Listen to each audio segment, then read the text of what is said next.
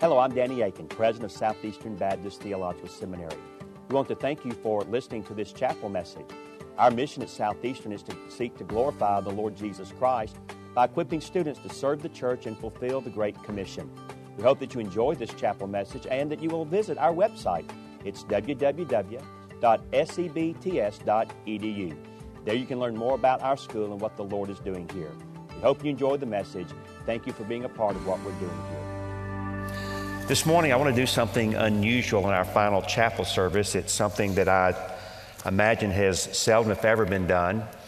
Uh, in fact, what I want to talk on this morning uh, is seldom talked about any time in a seminary setting, and unfortunately, uh, it's not talked about very often in our churches anymore either. And that is the doctrine of hell. Why do we go? The terrible doctrine of hell. Now, I'm very much aware of the fact that uh, there are many reasons why we go. John Piper has reminded us repeatedly that we go uh, because worship does not exist in places where it should, and so that motivates us. Missions exist because worship doesn't. John Stott has said that we go because we wish to make famous the name of Christ and, and, and to spread his imperial majesty. And I would be in 100% agreement with both of those men. And yet at the same time, I think we would be derelict in our understanding of the gospel if we were not also motivated to go and to take the good news because of the doctrine of hell. So if you have your Bible, join me in the last book of the Bible, Revelation chapter 20, and we will give our attention to verses 11 through 15 this morning. Revelation chapter 20, verse 11 through verse 15. John writes Then I saw a great white throne and him who was seated on it. From his presence, earth and sky fled away, and no place was found for them. And I saw the dead, great and small, standing before the throne. And books were opened. Then another book was opened, which is the book of life. And the dead were judged by what was written in the books, according to what they had done.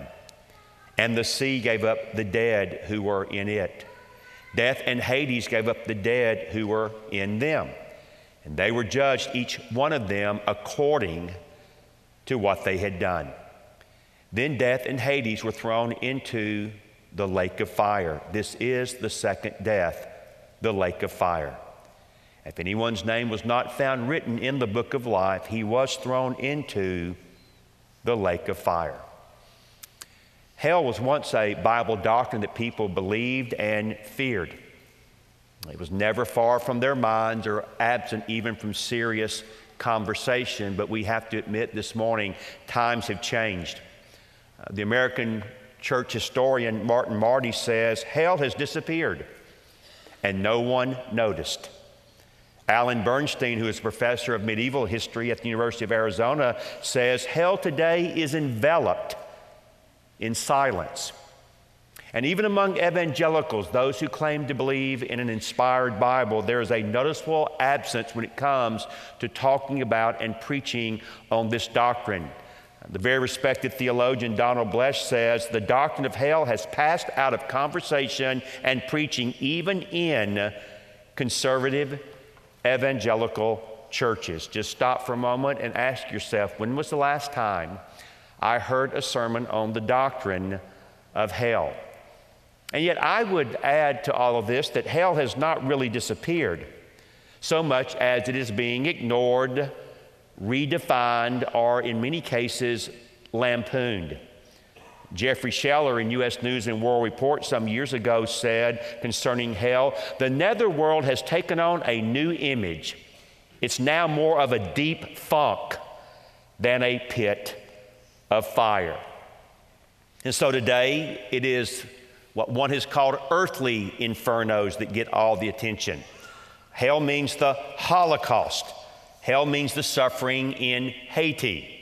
And if it's hard for the modern mind to understand why a good God would allow such misery on a temporal scale, imagining one who allows eternal suffering seems not only offensive, but absurd. And perhaps no one put that perspective better than the late theologian Clark Pinnock, once a evangelical, once a signer of the Chicago Statement on Biblical Inerrancy, who said, and I quote, let me say at the outset that I consider the concept of hell and endless torment in body and mind an outrageous doctrine, a theological and moral enormity, a bad doctrine of the tradition which needs to be changed. How can Christians possibly project a deity of such cruelty and vindictiveness? Whose ways include inflicting everlasting torture upon his creatures, however sinful they may have been. Surely a God who would do much, such a thing is more nearly like Satan than God, at least by any moral standards and by the gospel itself. I decided in preparing this message to Google jokes about hell came up with 75,900,000 hits. I then decided to Google quotes about hell. I got 63,200,000 hits, and some of them uh, quite interesting. Fyodor Dostoevsky said, What is hell? I maintain that it is the suffering of being unable to love. The atheist Aldous Huxley said, maybe this world is another planet's hell. Oscar Wilde said, we are each our own devil and we make this world our hell. John Paul, Sartre, John Paul Sartre said, hell is other people. I could consider that one. Edgar Allan Poe said, There are moments when even to the sober eye of reason, the world of our sad humanity may assume the semblance of hell. Victor Hugo said, An intelligent hell would be better than a stupid paradise. Ludwig van Wittgenstein said, Hell isn't other people, hell is yourself. It's often said popular parlance that Jesus spoke more often about hell than any other person in the Bible, and the fact is that is true. Uh, the Greek word Gehenna, found 12 times in the New Testament and always translated as hell, is found on the lips of the Lord Jesus 11 of those 12 times. The only other time is in James chapter 3 and verse 6, where he speaks of the tongue being set on fire by hell. If you look at the Gospels, you discover that Jesus warned his listeners to be afraid of hell in Matthew 5 22. He claimed that only God had the power to cast humans into hell, Luke chapter 12 and verse 5.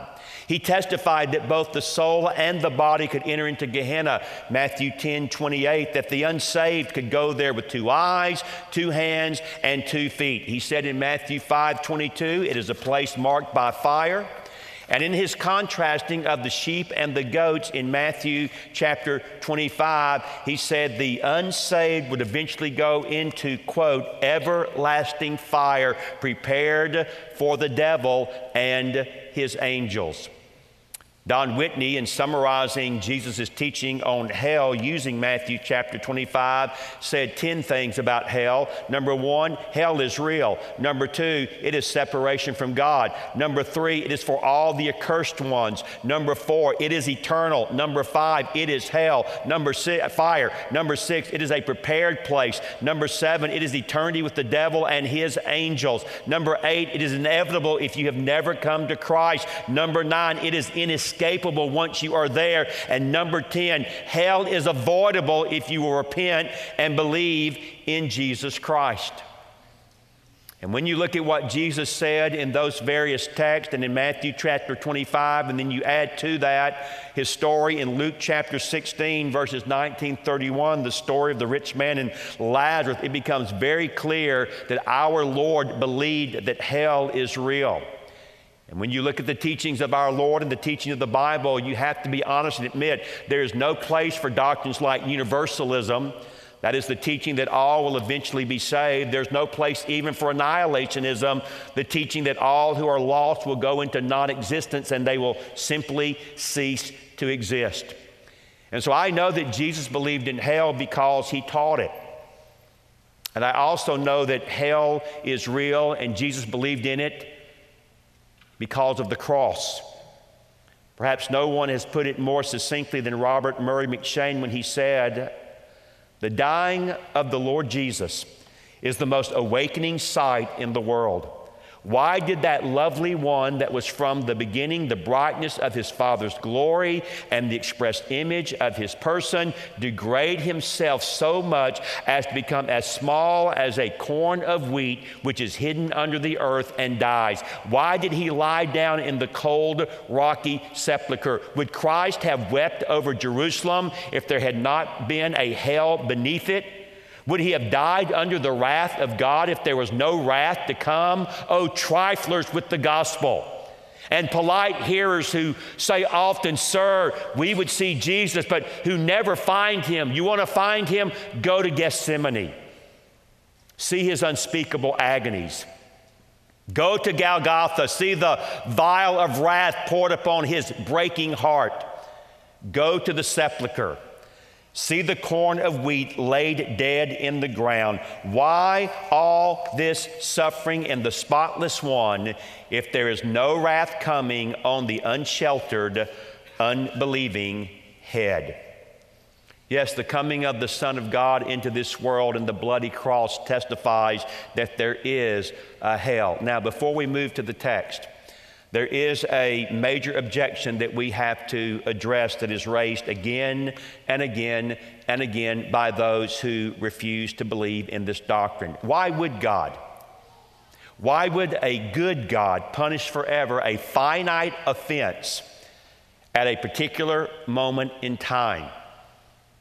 It seems so unjust. It at least seems all out of proportion, and yet I think we can respond with two observations. Number one, sin against God is far more serious than almost every person imagines.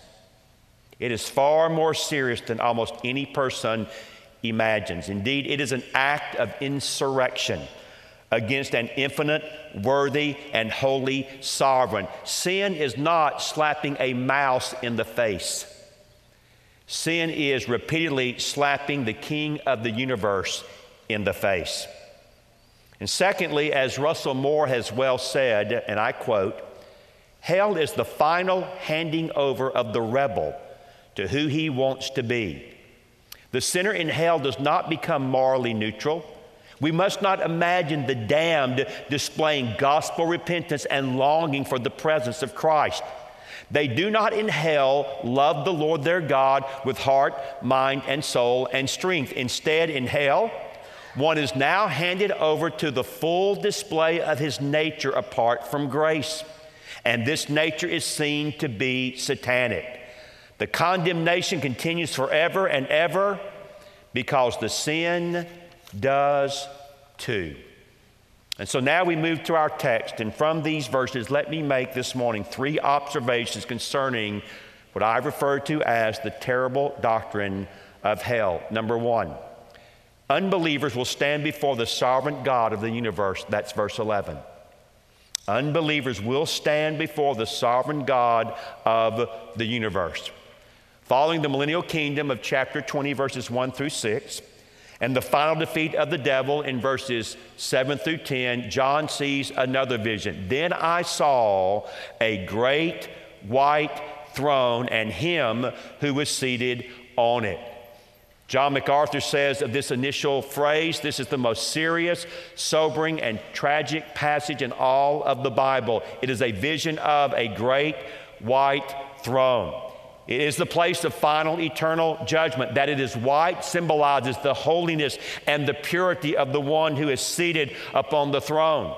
It speaks of his glory and his majesty. This is a great God in all of his sovereign power sitting upon this throne. Now, though God the Father and God the Son share in the heavenly throne, it does seem to me that Scripture would indicate that it is the Lord Jesus in particular who will provide, preside at this particular event. John chapter 5, verses 22 through 27, uh, Acts chapter 10, verse 42. Acts chapter 17, verses 30 and 31, Romans chapter 2, verse 15 and 16, 2 Timothy chapter 4 and verse 1 would all seem to indicate that the Lord Jesus in particular has the assignment of this particular judgment. And so it is Christ who is sitting upon this throne as this scene unfolds before us. And what you, in essence, see is what could be called the universe's uncreation. And it is described in, in striking apocalyptic imagery. It says, From the presence of the one on the throne, earth and sky fled away. You have an undoing of creation.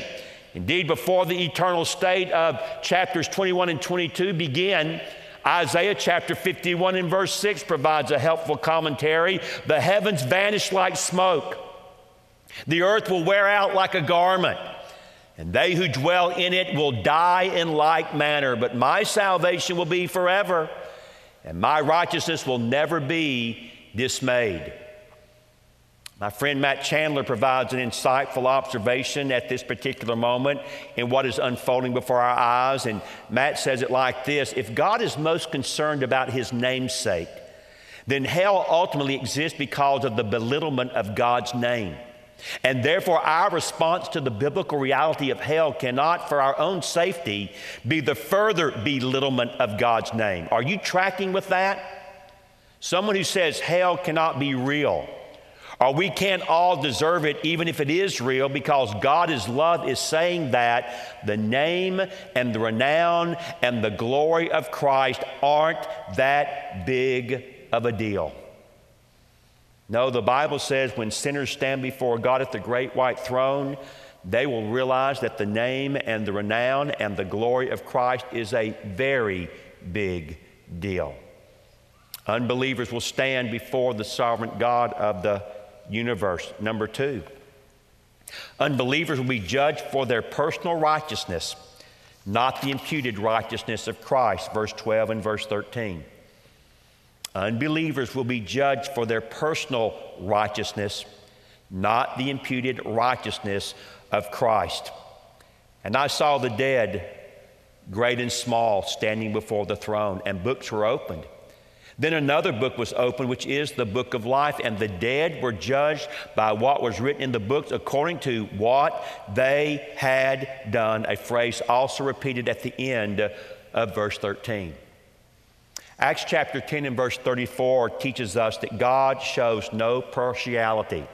And indeed, there will be no ethnic, social, or economic discrimination at the great white throne. Now, I do think personally there will be a spiritual discrimination. And though really good Bible teachers don't agree on this particular point, I do make a distinction between what is known as the great white throne and the judgment seat of Christ. Some very fine teachers see the two speaking of the same thing, and I certainly respect that view.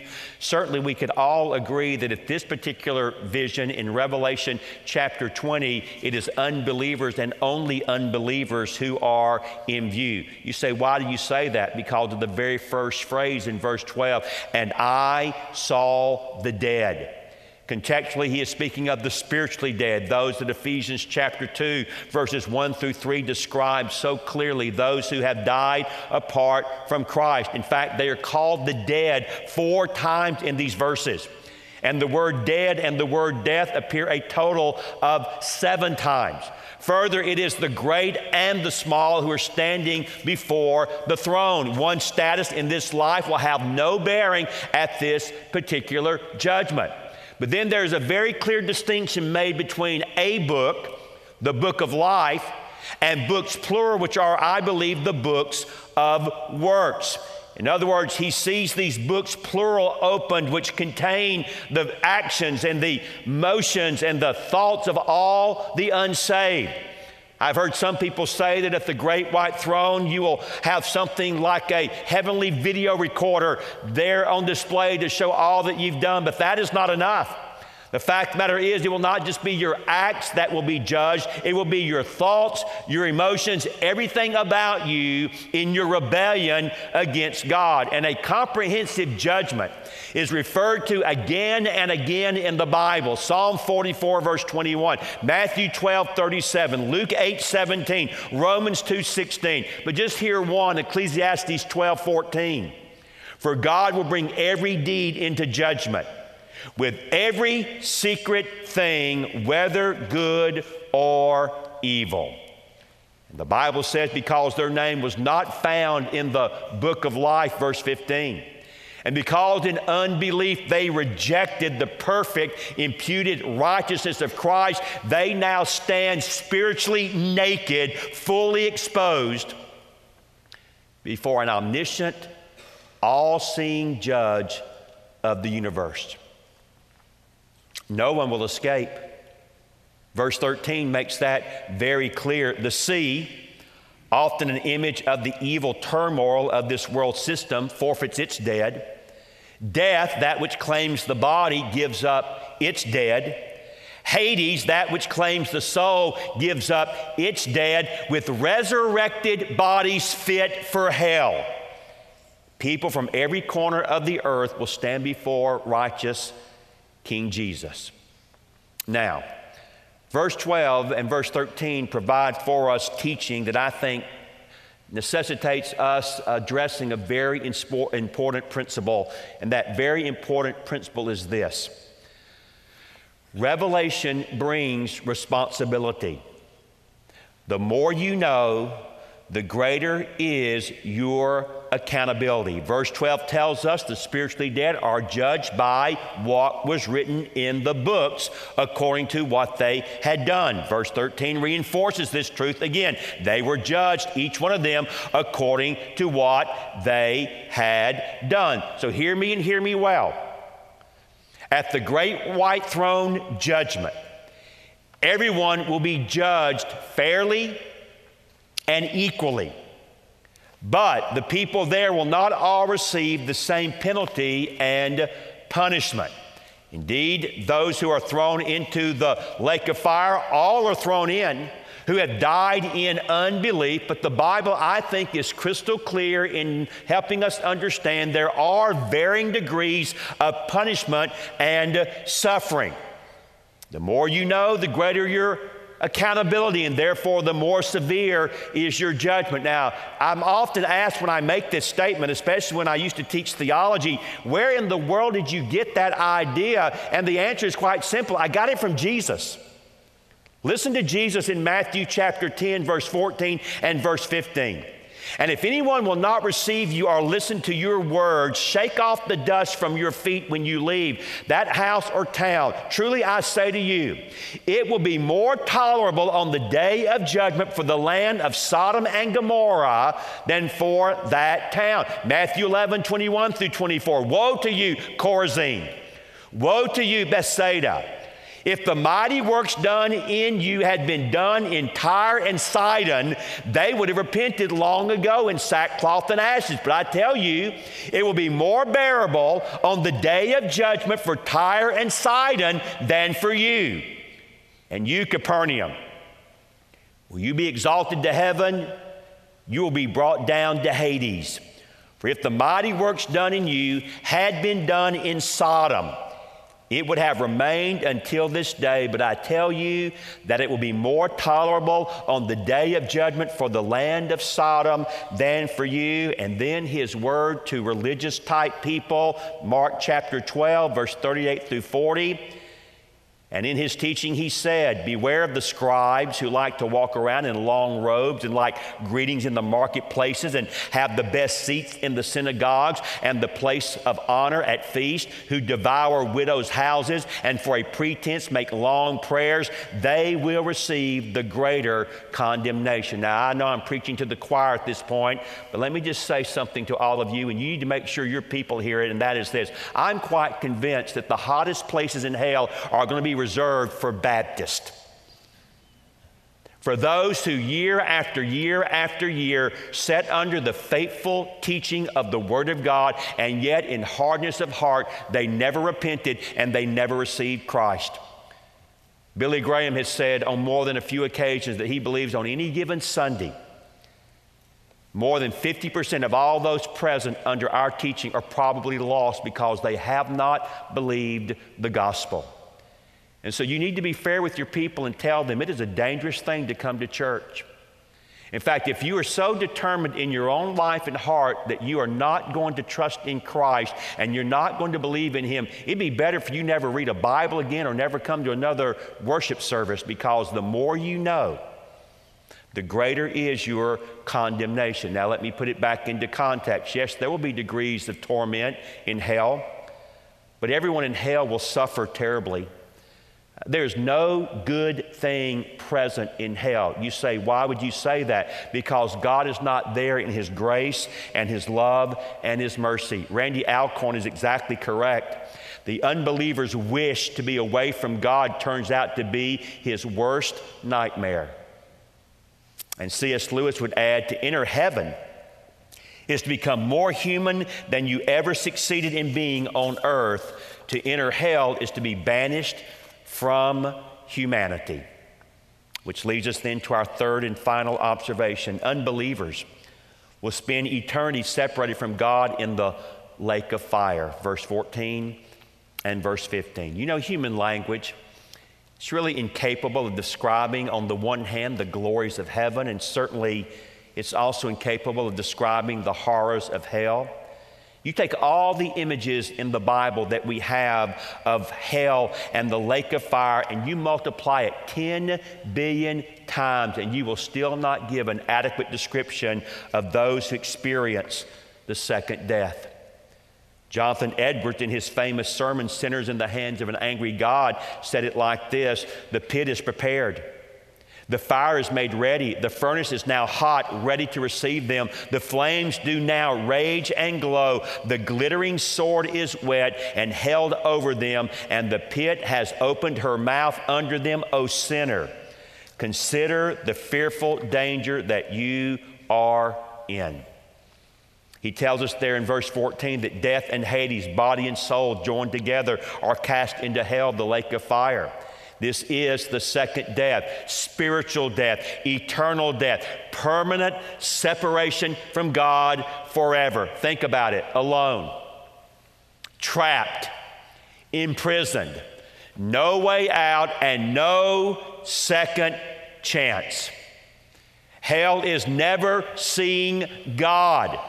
Yes, I understand in one sense he is there. Psalm 139 makes that clear. However, the lost will have no sense at all of his gracious presence, only his terrible wrath.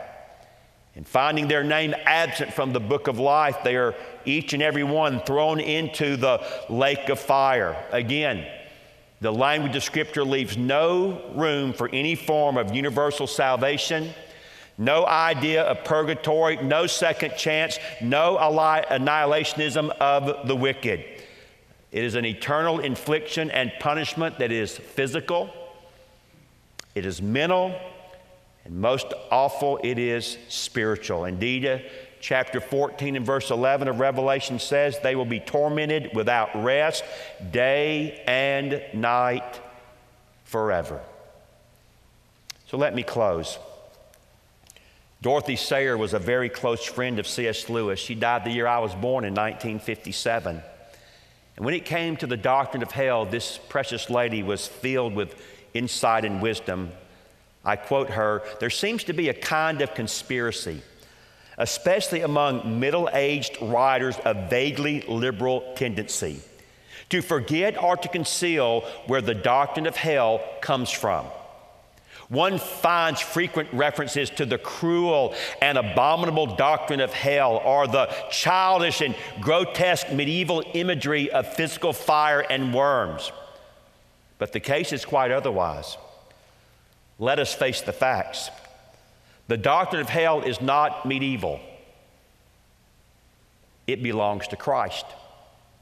It is not a device of medieval priestcraft for frightening people into giving money to the church. It is Christ's deliberate judgment on sin.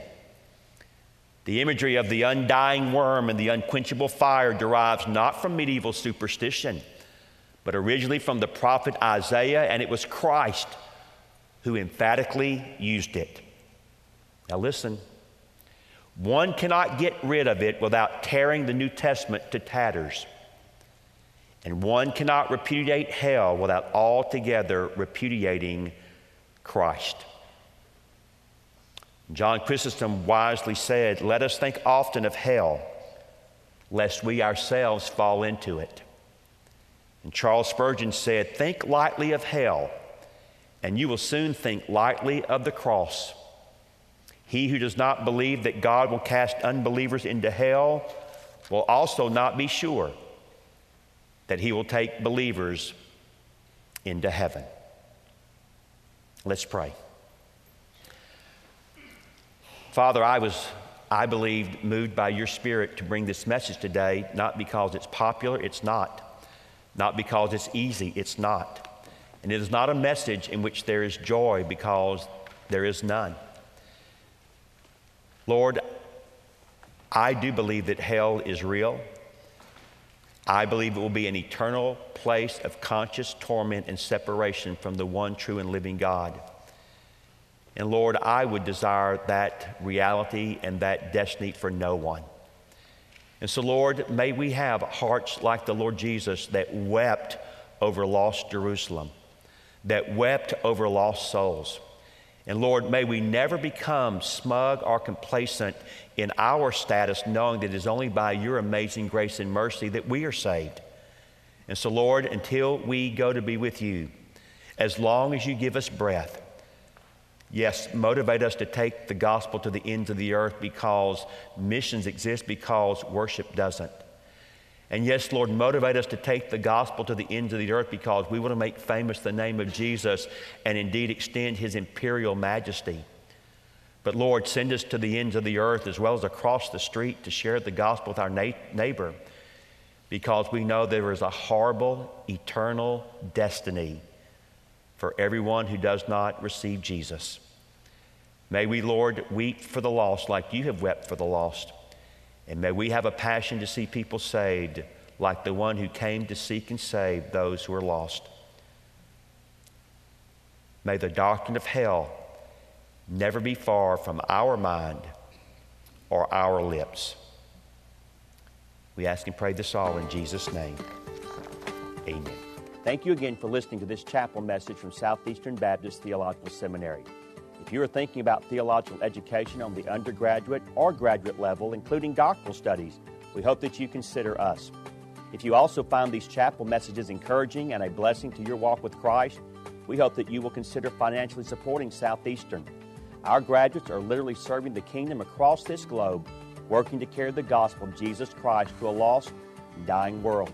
Your gifts will help to train more, and they will serve as a worthwhile investment in God's kingdom. You can find more information about attending Southeastern or supporting us financially at www.sebts.edu. We covet your prayers and trust that God will bless every good work you do for His glory. Thank you for joining us in our chapel services.